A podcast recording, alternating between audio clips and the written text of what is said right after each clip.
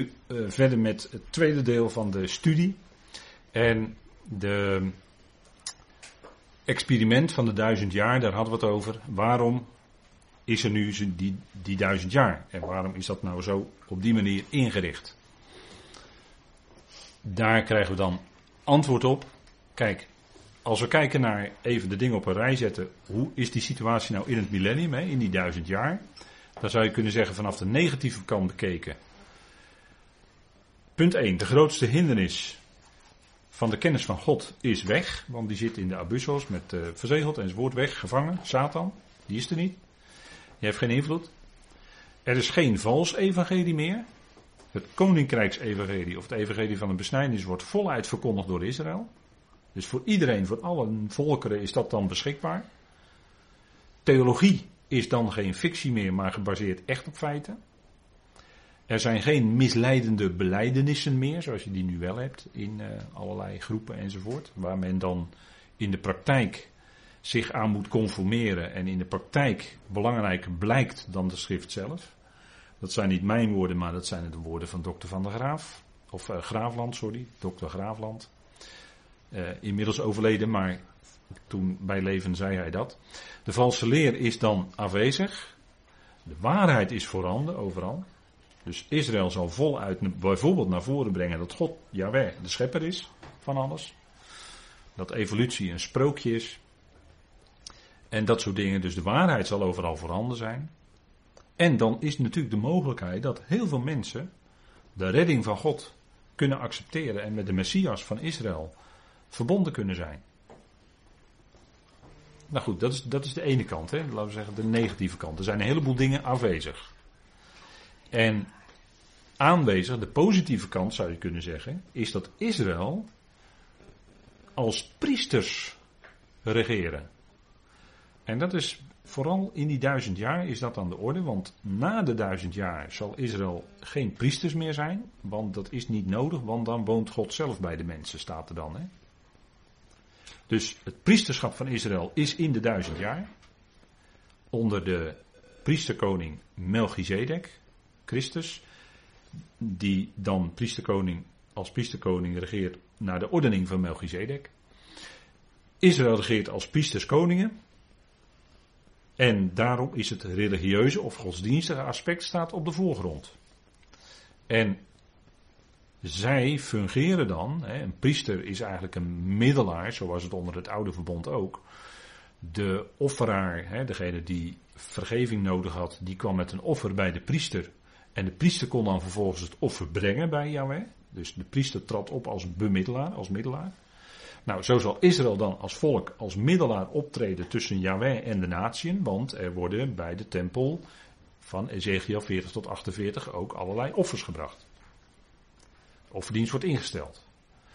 En onlangs kwam ineens uh, iets voorbij waar uh, mij uit bleek dat in december 2018 het Tempelinstituut het eh, brandofferaltaar had, officieel had ingewijd. Wat zij dan in de duizend jaar willen, of in het koninkrijk willen gebruiken. Daar, stond, daar was een plaatje van. Uh, dat was meen ik 10 december 2018. Hebben ze officieel het brandofferaltaar uh, ingewijd.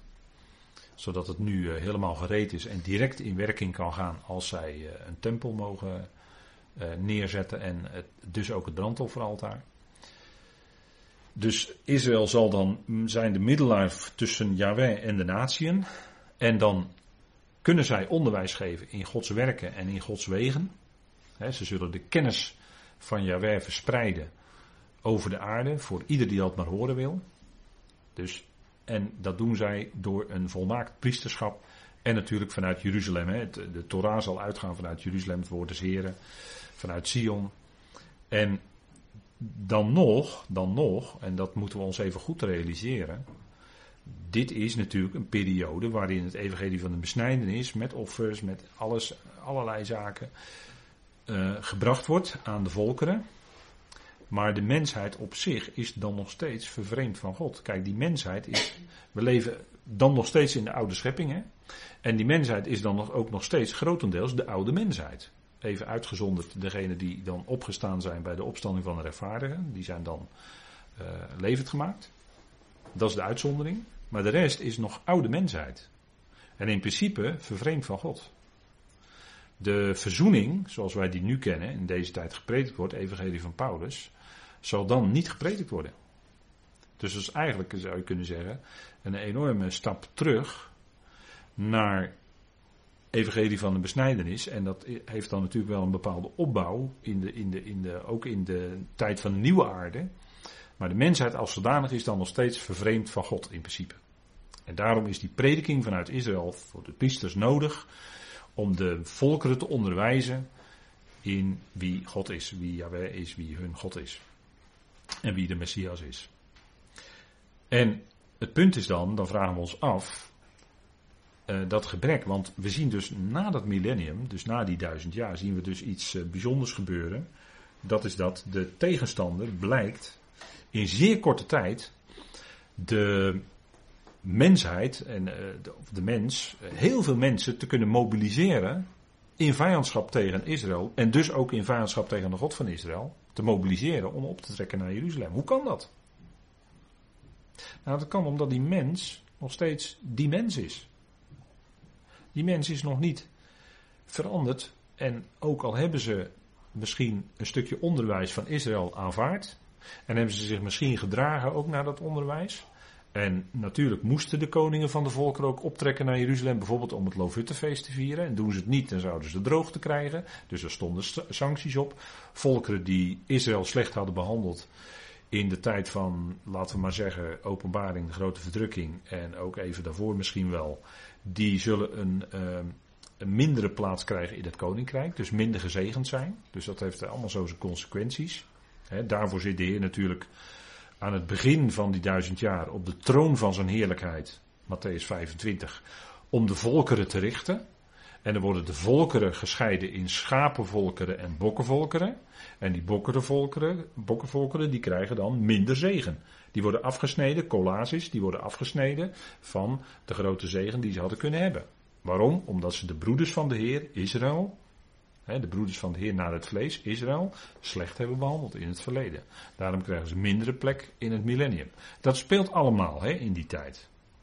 En natuurlijk in het millennium ook Gog en Magog hebben we gezien aan de hand van Ezekiel. Trekken op naar Jeruzalem. Dus dan is de Messias gekomen. Dan is Jezus eh, Christus. Heeft zich gemanifesteerd. Heeft zijn voeten gezet op de Lijfberg. Heeft zijn volk verlost. Heeft de wetteloze uitgeschakeld door de geest van zijn mond. Enzovoort, enzovoort. En toch na één generatie trekken Gog en Magog op. Wat blijkt daaruit? Dat blijkt dat de omstandigheden kunnen geweldig zijn in de duizend jaar zal, zal in, in ieder geval de klimatologische omstandigheden heel goed zijn. En zullen veel vrucht, zal de aarde veel vrucht opbrengen. Men zal veel meer kennis hebben van kruiden die ziektes van mensen kunnen genezen. Hè, wat allemaal al, al meer dan 100 jaar lang allemaal is weggedrukt en vervangen is door allerlei chemische zaken. Die kennis van kruiden die werkelijk in de natuur voorhanden zijn om dingen bij mensen te genezen, zal dan weer opkomen en zal voorhanden zijn. En zal ook toegepast kunnen worden. Dat soort dingen allemaal, dat zal allemaal spelen in dat millennium. En die omstandigheden zijn dus geweldig. Gezondheid van de mensen is geweldig, want de mensen zullen weer hoge leeftijden bereiken. En toch. En toch. Toch kan er zo'n gebeuren als Gog en Magog optreden in het millennium. Toch kan na die duizend jaar. kan de Satan in zeer korte tijd in staat zijn om die volkeren te keren tot vijandschap tegen God en te laten optrekken naar Jeruzalem. Hoe kan dat? Dat kan omdat, kijk, het, punt is, die omstandigheden kunnen ideaal zijn. Maar ideale omstandigheden en zelfs een, een, een, goede prediking eh, op zich en als een mens zich misschien uiterlijk daarnaar gaat gedragen, want de psalmen spreken ook in die tijd over dat de volkeren zich, eh, of dat de mensen zullen, zullen huigelen dat ze zich onderwerpen aan God. Ja, ze zullen wel moeten. Maar dat zal niet van harte zijn, dat zal niet echt van binnen zijn. En kijk, wat zegt de schrift dan over de mens? En eh, ja, dat is misschien nooit zo'n, uh, niet, uh, niet, niet zo'n fijn gedeelte om te lezen, zegt u. Maar het is natuurlijk wel de waarheid. Kijk, want wat blijkt, wat blijkt, wat blijkt. Ze kwamen op op de breedte van de aarde, zegt de openbaring 20. Hè. Ik heb hier even een fotootje van de klaagmuur erbij. Over de breedte van de aarde en zo omringde het kamp van de heiligen en de geliefde stad. Dat is natuurlijk Jeruzalem. De heiligen is natuurlijk Israël dan in die, uh, na de duizend jaar. Wat blijkt nou? Het probleem is niet de omgeving, maar het hart van de mens. Het zit van binnen, het probleem bij die mens. Het hart. En als het hart niet geraakt is, als het hart niet veranderd is, dan kunnen de uiterlijke omstandigheden geweldig zijn. Maar die mens, het hart van de mens gaat daar uiteindelijk toch niet echt door veranderen. Het hart van de mens kan alleen maar veranderen door inwerking van de geest van God. Door inwerking van het evangelie. Denk aan Lydia, de pumpenverkoopster. Dat is het punt hè, waar het om draait. Kijk, wat zegt de Romeinen 3 dan over de mens? En dat geldt ook net zo nog in die duizend jaar, want het is nog steeds die oude mens. Romeinen 3. Daar staat dat de schriften, hè, Paulus die, die stelt daar vast vanaf vers 9, wat dan wel, zijn wij voortreffelijker? Beslist niet. Hè? Wij Joden, zijn wij voortreffelijker? Beslist niet. We hebben immers tevoren en Joden en Grieken beschuldigd dat ze allen onder de zonde zijn. Dat is het punt. Dat is het punt. Zoals geschreven staat, er is niemand rechtvaardig, ook niet één. Er is niemand die verstandig is, er is niemand die God zoekt. Allen zijn zij afgedwaald. Samen zijn zij nutteloos geworden. Er is niemand die goed doet of mildheid doet. Er is zelfs niet één. Hun keel is een open graf, met hun tong plegen zij bedrog. Addergif is onder hun lippen, hun mond is van vervloeking en bitterheid vol. Hun voeten zijn snel of scherp om bloed te vergieten. Vernieling en ellende is op hun wegen en de weg van de vrede hebben zij niet gekend. Dit is de situatie van de mensheid in zichzelf. En daarom is nodig dat dat hart van de mens, daar moeten veranderingen in komen. Je kunt die omstandigheden van de mens nog zo ideaal maken, maar daar gaat het hart niet van veranderen. Want dan blijft dit wat er Paulus hier vaststelt aan de hand van de schriften van Tenach. Allemaal citaten uit Tenach wat hij hier doet. Stelt hij aan de hand van de schriften vast hoe het zit met de mens. Dus er is in de mens zelf niets wat hem rechtvaardig maakt. Ook al doet hij nog zo zijn best. En ook al heeft hij als Jood zelfs de schriften ontvangen. Hè? Wat is het voordeel van de Jood? Dat begint Romeinen 3 mee. Wat is het voordeel van de Jood en wat is het nut van de besnijdenis? Paulus zegt nou allereerst dat aan hen de woorden van God zijn toevertrouwd. Zeker, zeker. Maar dat maakt de Jood op zich nog niet rechtvaardig. Al die goede inspanningen, al dat doen van de traditie, al dat doen van de Joden maakt hen niet rechtvaardig voor God. Dat is maar één ding. Dat is het werk van Christus. Gods genade. Geloof. Niet te werken. En dat blijft natuurlijk staan en dat geldt net zo hard in die duizend jaren. Uiterlijke omstandigheden, je kunt veranderen. En ik haalde voor de pauze het voorbeeld aan van het marxisme. Rusland, China, we hebben het gezien. Het verandert de mens niet echt. De mens blijkt nog net zo onrechtvaardig te zijn, net zo onverstandig te zijn, net zo niet God te zoeken, net zo die weg van de vrede niet te zoeken, enzovoort. Het punt is, kijk, als je wil weten wat nou waar is over een mens, dan zouden we de schriften raadplegen. En niet ons eigen denken of onze eigen filosofie. En, en de schriften die zijn heel duidelijk. En dat is misschien dan, zegt u, ja, nou ja, daar staat er niet best voor als, als mens zijnde. Nee, dat klopt. Maar er is iemand gekomen, de mens met een hoofdletter, Jezus Christus. Die heeft die redding gebracht. En, en geloof in onze tijd, hè, dan spreken we over onze dagen, niet over het millennium. Geloof.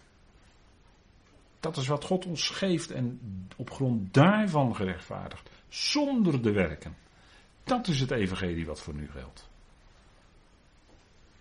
Want de mens is uit zichzelf niet in staat. En ook gelovigen doen er soms jaren en jaren en jaren over om dit te gaan erkennen. Om echt te erkennen dat jij als mens het echt zelf niet kan, maar dat je volledig afhankelijk bent van God. Dat het volledig 100% zuivere genade is. En als je er ook maar iets aan zou kunnen toevoegen, dan is het geen zuivere genade meer. Dat heeft er allemaal mee te maken. Daarom stelt Paulus dat hier eerst in Romeinen 3 vast. En dan gaat hij met evangelie komen, natuurlijk. Buiten de wet om is er nu gerechtigheid van God onthuld geworden door het geloof van Jezus Christus. Dat is waar het om gaat. En dat zijn de lijnen die van het evangelie klinken. En in de duizend jaar, en dat moeten we dan toch wel vaststellen met elkaar, hoe mooi de omstandigheden hier op aarde ook zijn. Maar in die duizend jaar zal men niet hier aan toekomen. Zal natuurlijk, natuurlijk door Israël zal redding in Jahweh gepredikt worden. Natuurlijk, natuurlijk. En die offers zijn ook een onderwijs wat terugverwijst naar wat op Golgotha gebeurd is. Maar het blijkt, het blijkt dat het maar heel weinig vrucht draagt in die duizend jaar. Ondanks die geweldige omstandigheden. Waarvoor ze God kunnen danken dan. Want het blijkt dat ze over de breedte van de aarde. Dus, dus er komen vele, vele, vele die gaan optrekken. Opnieuw. De geschiedenis herhaalt zich. Ook na die duizend jaar dus. Binnen zeer korte tijd, 70, 75 dagen tijd, is die tegenstander in staat om die hele zaak te misleiden en, en te laten optrekken naar. Dat is, dat, is, dat is nou de grote les van de duizend jaren. En, en dat is dat, hè, en, en eigenlijk zou je kunnen zeggen, kijk, God onderwijst die mensheid doordat iedere aion, vier aionen lang, lopen allemaal uit op een falikante mislukking. En de grootste mislukking, als we kijken naar het gedrag van de mens, is het einde van die vierde aion. Dat is de allergrootste demonstratie dat die mensheid in zichzelf zondig is. En zonder God helemaal niet kan. En dat het zit van binnen in het hart van de mens. Daar zitten de dingen die afwijken van God. Daar zit de zonde, daar zitten, noem maar op. En, en dat is het grote wat, wat in feite getoond wordt door die duizend jaar. Dat is een hele grote les. Hele grote les. En, want, want als je die duizend jaar, als je dat leest, hè, zo in openbaring 20, dan denk je van ja, het is eigenlijk al heel merkwaardig als je erover nadenkt dat het zo afloopt. dat het, ja, geweldige omstandigheden, paradijselijk bijna. En toch, toch blijkt die mens binnen de kortste keren zo hup, mee te slepen zijn door de tegenstander. Ja, en wat er dan gaat gebeuren is natuurlijk vuur. Dat is wel bekend. er komt een groot vuurgericht aan het eind van de duizend jaar. En vuur daalde af van God uit de hemel en at hen op. Kijk, het boek Genesis is het boek uh, waarin alles begint. En daarin, als je het boek Genesis goed bestudeert, dan weet je op een heleboel punten eigenlijk al hoe het zit. Of hoe het werkt. En dat geldt dus bijvoorbeeld ook bij het gericht. Kijk, in Genesis had je op een gegeven moment Sodom en Gomorra. En dat gedrag, dat was niet best daar. En dat, eh, de zonde stapelde zich op naar God toe. En Lot, die, was, die zat in de poorten van Sodom, hè, die zat zelfs in het stadsbestuur. En er moest, die, die werden net op tijd, werd die, want Lot was wel een rechtvaardige, was wel een gelovige. Maar die werd net op tijd eruit gehaald. En wat, wat gebeurde er toen? Vuur, vuur uit de hemel, vuur en zwavel. Dat is hetzelfde als wat hier uh, gebeurt in openbaring 20. Vuur uit de hemel daalt neer. Maar dat was al het eerste, laten we maar zeggen, modelgericht, was al bij Sodom en Gomorra. Dat die steden in as werden omgekeerd. En als je daar komt, dan zie je daar nog de sporen van. Van zwavel en, uh, en noem maar op. Dat was vuur van God uit de hemel wat regende. En gaat u maar na. Hè. Eh, kijk, Israël zal dan natuurlijk belaagd worden. En daarom, eh, net als de vorige keer, heb ik deze tekst ook erbij laten staan. Exodus 14. Want dan, want dan trekken ze, moet je natuurlijk voorstellen dat na die duizend jaar trekken waarschijnlijk eh, legers van miljoenen trekken op naar, naar Israël en de heilige stad. En die hebben geen wapens. Dat hebben we de vorige keer ook gezien. Ze hebben geen wapens om zich te verdedigen. Kijk, nu, nu in onze dagen, eh, als we nu spreken op dit moment, uh, wordt Israël wel erkend het recht op zelfverdediging te hebben. Hè? Dus er vallen nu weer, ik weet niet hoeveel raketten van, uh, vanuit de Gazastrook in Israël. En de Amerikaanse president die heeft wel gezegd in het telefoongesprek dat Israël het recht heeft om zich te verdedigen. Dat doen ze dan ook. Maar in die tijd, na die duizend jaar, zal Israël helemaal geen wapens hebben. Nu heeft Israël geavanceerde wapens en kunnen ze ook kopstukken van de Hamas uitschakelen. Hebben ze al gedaan. Je kon erop wachten. Dat is de bekende tactiek. Maar Israël weet ze nu te vinden, omdat ze zeer geavanceerde wapentuig hebben. Maar dan hebben ze dat niet. En dan staan ze tegenover legers van miljoenen waarschijnlijk. Dan geldt nog steeds dat oude woord uit Exodus 14, vers 14. De Heer zal voor u strijden. U hoeft zelf niets te doen. De Heer zal voor u strijden. Kijk, het punt is, het punt is dat als er strijd is, en dat is, geldt ook voor ons vandaag, wij hebben vandaag een geestelijke strijd. Wij hebben geen strijd tegen bloed en vlees. Maar we hebben een geestelijke strijd. Het punt is dat het geweldig is natuurlijk dat wij niet, maar hij wel geweldig is in die strijd. En dat hij ons die hele wapenrusting van God aanreikt. Die kunnen we aandoen. Opdat we kunnen standhouden tegen de misleidende tactieken van de tegenwerker. En als je het boek Genesis bestudeert, dan leer je ook tactieken van de tegenwerker kennen. Dat is heel leerzaam hoor, Genesis. En dan weet je op een gegeven moment hoe, hoe dat werkt. En in onze tijd werkt het natuurlijk ook zo dat de tegenwerker die werkt via mensen. Die werkt via bloed en vlees om jou te treffen. Vurige pijlen. En dan hebben die, het langschild van het geloof, hè, dat houden we dan ervoor. En de helm van redding, hè, je gedachten bewaren. Dat is in deze tijd ook heel erg belangrijk, helm van redding. Je zit om je hoofd heen, je gedachten bewaren. Je hoeft niet angstig te zijn. Je beschermen is toch Jaweh, je beschermen is toch de Heer.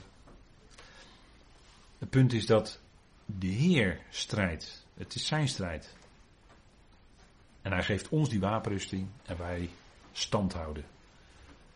In zijn kracht. Want daar begint het stukje over die wapenrusting mee, hè, met de kracht van de Heer. En in die kracht, in zijn kracht, kunnen we staande blijven. En dan is de eer ook niet voor ons, maar aan hem. En dat is ook zo na die duizend jaar. Dat is, dan zal Israël ook niks kunnen doen. Ja, God gaat dan vuur en zwavel laten regenen. Trouwens, de hele zaak gaat dan verbranden natuurlijk. Hè? Want die hele oude schepping die moet ook verdwijnen. Die moet plaatsmaken voor een nieuwe schepping. Hè, dat is dan de achtste dag. Want de duizend jaar is eigenlijk de zevende dag. Weet u wel, 7000 jaar. De zevende dag. Daarom is natuurlijk, eh, gaan we weer terug naar Genesis. Komen we weer. Zes dagen deed God een herstelwerk. De zevende dag stopte hij. Dan weet je eigenlijk al hoe het gaat. Dan komen er dus 6000 jaar voor de mensheid. En de zevende dag, het zevende millennium, is de Sabbat. Is het stoppen, is het ophouden met werken. En dan gaat Israël in, in de rust. En wij zijn daar al ingegaan. En vandaar dat de Heer dan ook op Sabbat opstond. Ja, ik denk die dingen die grijpen dan ineens in elkaar, hè, als je er zo over nadenkt. En dat is natuurlijk wel een mooie tijd, ophouden met werken. Maar dan daarna komt gelukkig ook die achtste. En dat is die nieuwe schepping. Want bij acht begint er iets nieuws. De nieuwe schepping. God neemt dat oude weg en brengt iets nieuws. Wij maken nu al deel uit van de nieuwe mensheid dat, dat hebben we met de studies Colossense zijn we daarmee bezig. Met de jonge, nieuwe mensheid. En daar maken wij nu al deel van uit. In de geest in Christus. En dat verandert ons gedrag, dat verandert ons van binnenuit. Dat heeft ons hart veranderd. En die achtste dag, dan komt er een nieuwe schepping. Die oude schepping zal vergaan door vuur. Net zoals de oorspronkelijke schepping, en dat, is, dat is dan eigenlijk ook de oude schepping, maar die oorspronkelijke, die eerste aion, dat verging helemaal door water. Hè? Alles, alles verging door water. Toen deed God een herstelwerk en aan het einde, als tegenhanger daarvan, vergaat de hele zaak door vuur. Peter zegt het ook in 2 Petrus 3. Dat de, deze schepping wordt ten vure bewaard. En die zal uiteindelijk vergaan door vuur, door een groot vuurgericht. De hele schepping. En dat zal dan opleveren een nieuwe schepping die God gaat maken. Ja, dat is natuurlijk een geweldig uitzicht. Dat zijn natuurlijk geweldige dingen waar we het over hebben. Maar vuurgericht over die vijandelijke legers, net zoals het destijds over Sodom kwam. En voor de duizend jaar een vuurgericht over Babylon. Dat hebben we nog niet zo lang geleden besproken in deze studies. Babylon vergaat ook door vuur. En het komt nooit meer terug. Als het eenmaal is vergaan, Babylon. Nooit meer. Dat is wat de schrift aangeeft. En de tegenwerker, daar sluiten we dan vanavond mee af. De tegenwerker die hen tot dwaling bracht. Hè, dat is uh, het woord, trouwens, het woord uh, dwaling heeft te maken met uh, plane of planao. En daar is ons, ons woord planeet misschien wel van afgeleid. Dus al die planeten. Ja. Nou ja, goed. En de tegenwerker die hem tot dwaling bracht, werd geworpen in het meer van vuur en zwavel. Waar ook het wilde beest is en waar de valse profeet is. En zij zullen gekweld worden dag en nacht voor de eonen van de eonen. Kijk, die geestelijke machten die dan benoemd worden en die dan een mens gebruiken, het wilde beest en de valse profeet, die zijn al voor de duizend jaar in, die, in dat meer van vuur geworpen en die worden daar gekweld. En de tegenwerker wordt na de duizend jaar, nadat hij die hele zaak heeft misleid en opnieuw heeft laten optrekken, in dat meer van vuur geworpen en die wordt daar gekweld voor de eonen van de eonen. Dat wil dus zeggen, uh, dat is een Hebreeuwse rekening. Hè, die tegenstander die zit daar voor een klein stukje nog van die vierde eon. Zit hij al, wordt hij al geworpen in dat meer van vuur. En in de hele vijfde eon zit hij er ook in. En daarom geldt ook die uitspraak voor de eonen van de eonen. een klein stukje wordt gerekend als een hele. En dat is een typische Hebreeuwse manier van uitdrukken. Maar die beesten en valse profeet, die waren dus al voor de duizend jaar in dat meer van vuur geworpen. En ze ondergaan geen gericht, omdat het in deze gevallen zo overduidelijk is dat het enorme vijanden van God zijn, dat ze direct in dat meer van vuur worden geworpen. En dat woord gekweld worden, dat betekent uh, uh, ja, het doen toetsen of aan een vuurproef onderwerpen. In ieder geval worden ze daar, ja, dat woord gekweld is denk ik wel het goede woord. En de tegenwerker, dat is natuurlijk in het Grieks het woord door elkaar werpen. Hè? Degene die verwarring zaait, degene die misleidt, degene die de dingen door, door elkaar husselt. Die wordt er ook in geworpen. En dat is eigenlijk het eind, de, uh, ja, de, slot van hun loopbaan, om het zo maar te zeggen. En dan blijven ze in dat meer van vuur, totdat dat meer van vuur ook wordt opgeheven. Totdat God alles in alle wordt. En dan openbaring 20 vers 11. En ik zag een grote witte troon. En hem die er bovenop zit. En voor zijn aangezicht vluchten de aarde en de hemel. En er werd geen plaats voor hen gevonden. En dat is natuurlijk een uh, beeldspraak, hè? dat uh, voor zijn aangezicht vluchten de aarde en de hemel, alsof aarde en hemelen kunnen vluchten. En dan gaat het natuurlijk om de aarde en de hemelen die bij de aarde horen. Die zullen door vuur vergaan. En daar zullen nieuwe hemelen en een nieuwe aarde voor in de plaats komen. En dat vluchten is natuurlijk beeldspraak hier. Maar dat ze, ze zullen dus uh, verdwijnen en door vuur vergaan, hè, zegt Petrus ook. En er werd geen plaats meer voor hen gevonden. Dus het wordt definitief weggedaan. Dat oude verdwijnt om plaats te maken voor het nieuwe. En degene die op die troon zit. Kijk, als je iemand. Op de, die troon is natuurlijk niet letterlijk. Maar dat is natuurlijk ook. Uh, troon staat voor heerschappij of voor regering. En degene die erop zit wil zeggen degene die de regering uitoefent. Dat is natuurlijk de Heer Jezus Christus. Want aan hem heeft God het gericht gegeven. Gaan we even terug naar Johannes 5. Om dat nog even met elkaar te lezen. Johannes 5. En het is natuurlijk altijd heel fijn om dat te beseffen. Dat degene wiens naam redder is, hè, Jezus Christus, die zit op de troon. Die regeert. En die richt ook. Hè, de grote witte troon wil zeggen regering, maar hij gaat daar richten.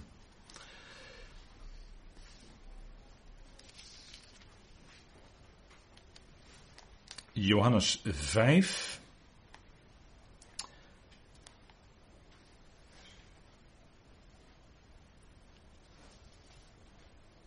Vers 26. Want zoals de Vader het leven heeft in zichzelf, zo heeft hij ook de Zoon gegeven het leven te hebben in zichzelf. En hij heeft hem ook macht gegeven om oordeel te vellen, staat in mijn vertaling, om te richten, omdat hij de Zoon des Mensen is. Dus de vader heeft dat richten aan de zoon gegeven.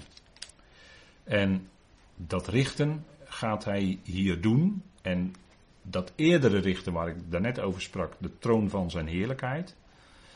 De volkeren, Matthäus 25, dat gebeurt aan. Dat gebeurt voorafgaand aan de duizend jaar. Maar dat is ook de Heer Jezus Christus die daar recht spreekt over de volkeren, die die volkeren richt. En hier, als het gaat om individuele mensen, de grote witte troon, is het opnieuw de Heer Jezus Christus die op die troon zit om die individuele mensen voor die grote witte troon te richten. Dat is eigenlijk wat de mensen, of wat men dan benoemt als de jongste dag. Die is dan aangebroken. Dan zullen alle ongelovigen voor die grote witte troon of bij die witte troon komen, dan zullen zij gericht worden in overeenstemming met hun daden, met hun werken. En die troon is groot. En een hint is dat het hart van God heel groot is en heel wijd is. En die troon is wit. Kijk, als het zo zou zijn dat bij dit gericht al die ongelovigen veroordeeld zouden worden tot eindeloze verlorenheid, dan zou die troon zwart moeten zijn. Maar de troon is wit, staat hier. Dat wil dus zeggen dat er volkomen in overeenstemming met Gods woord, met zijn normen, met zijn recht, recht gedaan zal worden. En dat wordt gedaan door degene wiens naam redder is. Jezus. Yahweh, redder. Die gaat richten. En dat zal gedaan worden in overeenstemming, en dat zullen we dan de volgende keer met elkaar uitvoerig gaan bespreken. Dat zal gedaan worden in overeenstemming met wat in de boekrollen geschreven staat. En dan gaat die hele film van het leven gaat dan aan die mensen, hè, zoals mensen wel eens getuigen als ze een ongeluk krijgen, dan, zien ze, dan zeggen ze ja, ik zag ineens mijn hele leven allemaal voorbij trekken in een paar seconden tijd. Dat kan. Zo kan God dat doen. Dat zit dan kennelijk in de mens, dat het heel snel kan. En misschien gaat het dan daar bij die grote witte troon niet zo snel.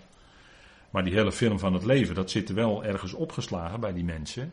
En dat zal God allemaal gaan gebruiken. En het geweten en de boekrollen, dat gaat allemaal spreken. heeft Paulus het over in Romeinen 2. Er zal ook dan gericht worden, en dan zegt Paulus in Romeinen 2, in overeenstemming met mijn evangelie, zegt Paulus. Dat speelt ook dan bij die grote witte troon, want daar gaat het over in Romeinen 2. Dat is het punt, hè? Kijk, die boekenrollen, de boeken worden geopend, de boekenrollen, dat is natuurlijk ook de schriften, die gaan dan ook open. En er wordt de mens gezet in het licht van de schrift. In Gods licht dus. En dat licht dat doorschijnt dan al die daden van die mensen. En dan zullen die mensen niet kunnen wegkomen met. Zoals men nu in het dagelijks leven erin slaagt. Mensen slagen erin om met heel veel dingen, wat ze dan noemen, te kunnen wegkomen. zo van die kwam er mee weg. Maar bij de grote witte troon gaat dat niet gebeuren. Daar gaat niemand met wat dan ook maar wegkomen. Niks. Dan zijn er geen dingetjes om zich achter te verbergen. Dan zijn er geen huizen waarin men zich kan verschuilen achter grote hekken met bewaking, als men veel geld heeft. Om dan ook alle, dat is ook tekenend vind ik hoor. Dat is dan allemaal niet meer, dat valt allemaal weg. En je kunt ook niet met je vingertje wijzen, ja nee, maar het was eigenlijk die zijn schuld. Nee, nee, nee, nee, nee. Het vingertje gaat nou naar jou toe. Bij iedere ongelovige dan praat ik over, hè? want het gaat niet over ons, maar iedere ongelovige. Gaat naar ieder mens.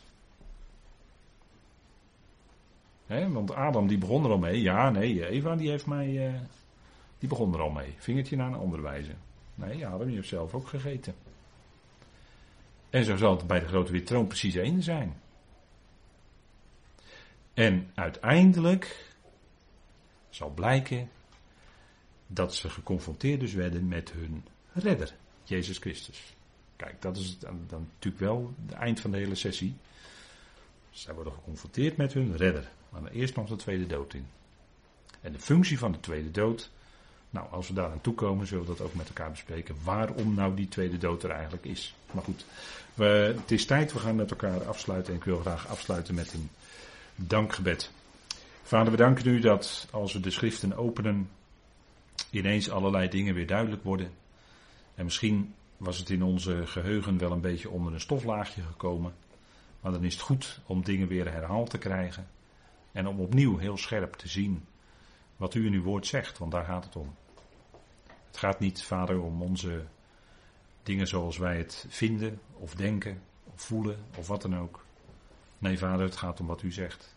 En dat is geweldig. Uiteindelijk zult u zijn, alles in alle. Uiteindelijk zal daar zijn, in die achtste dag, de nieuwe schepping. Vader, wat geweldig is dat. En dank u wel dat wij in Christus nu al deel mogen uitmaken van die nieuwe schepping, geestelijk gezien. Vader, dank u wel dat u ons al zo ver in de tijd heeft geplaatst in feite. Dank u wel dat we daarom wel met bewogenheid kennis nemen van wat u in openbaring heeft laten optekenen door Johannes. Waar de mensen doorheen moeten, waar Israël doorheen zal moeten. En we bidden u voor dat volk, vader, juist op dit moment, nu ze weer belaagd worden met allerlei raketten die afgeschoten worden op burgerdoelen. Het is verschrikkelijk. Vader, wees zijn genadig nabij. Ook daar zal angst en vrees de overhand hebben. Vader, wilt u dat volk genadig nabij zijn? Dank u wel dat het uw oogappel is en dat zij weer in het koninkrijk die functie zullen hebben, wat we ook vanavond mochten melden. Zij zullen priesters en koningen zijn. Vader, we danken u daarvoor dat die toekomst hen wacht. En dat u dat zeker aan hen zal vervullen. Vader, we danken u dat we zo met elkaar, weliswaar, voor het luisteren op afstand, maar dat we met elkaar deze dingen mogen overwegen. Vader, we danken u dat u trouw bent, dat u een goede vader bent, dat u voor ons zorgt, dat u naar ons omziet. Vader, en dat inderdaad onze tijden in uw hand zijn. We danken u daarvoor. We danken u voor die genade. We danken u voor dit uur wat we zo met elkaar mochten beleven. We danken u dat we ook verder mogen gaan in het besef dat u draagt. Dat u degene bent die ons omringt met uw liefde. We danken u daarvoor in die machtige naam van uw geliefde Zoon, onze Heere Christus Jezus. Amen. Goed dank voor uw aandacht.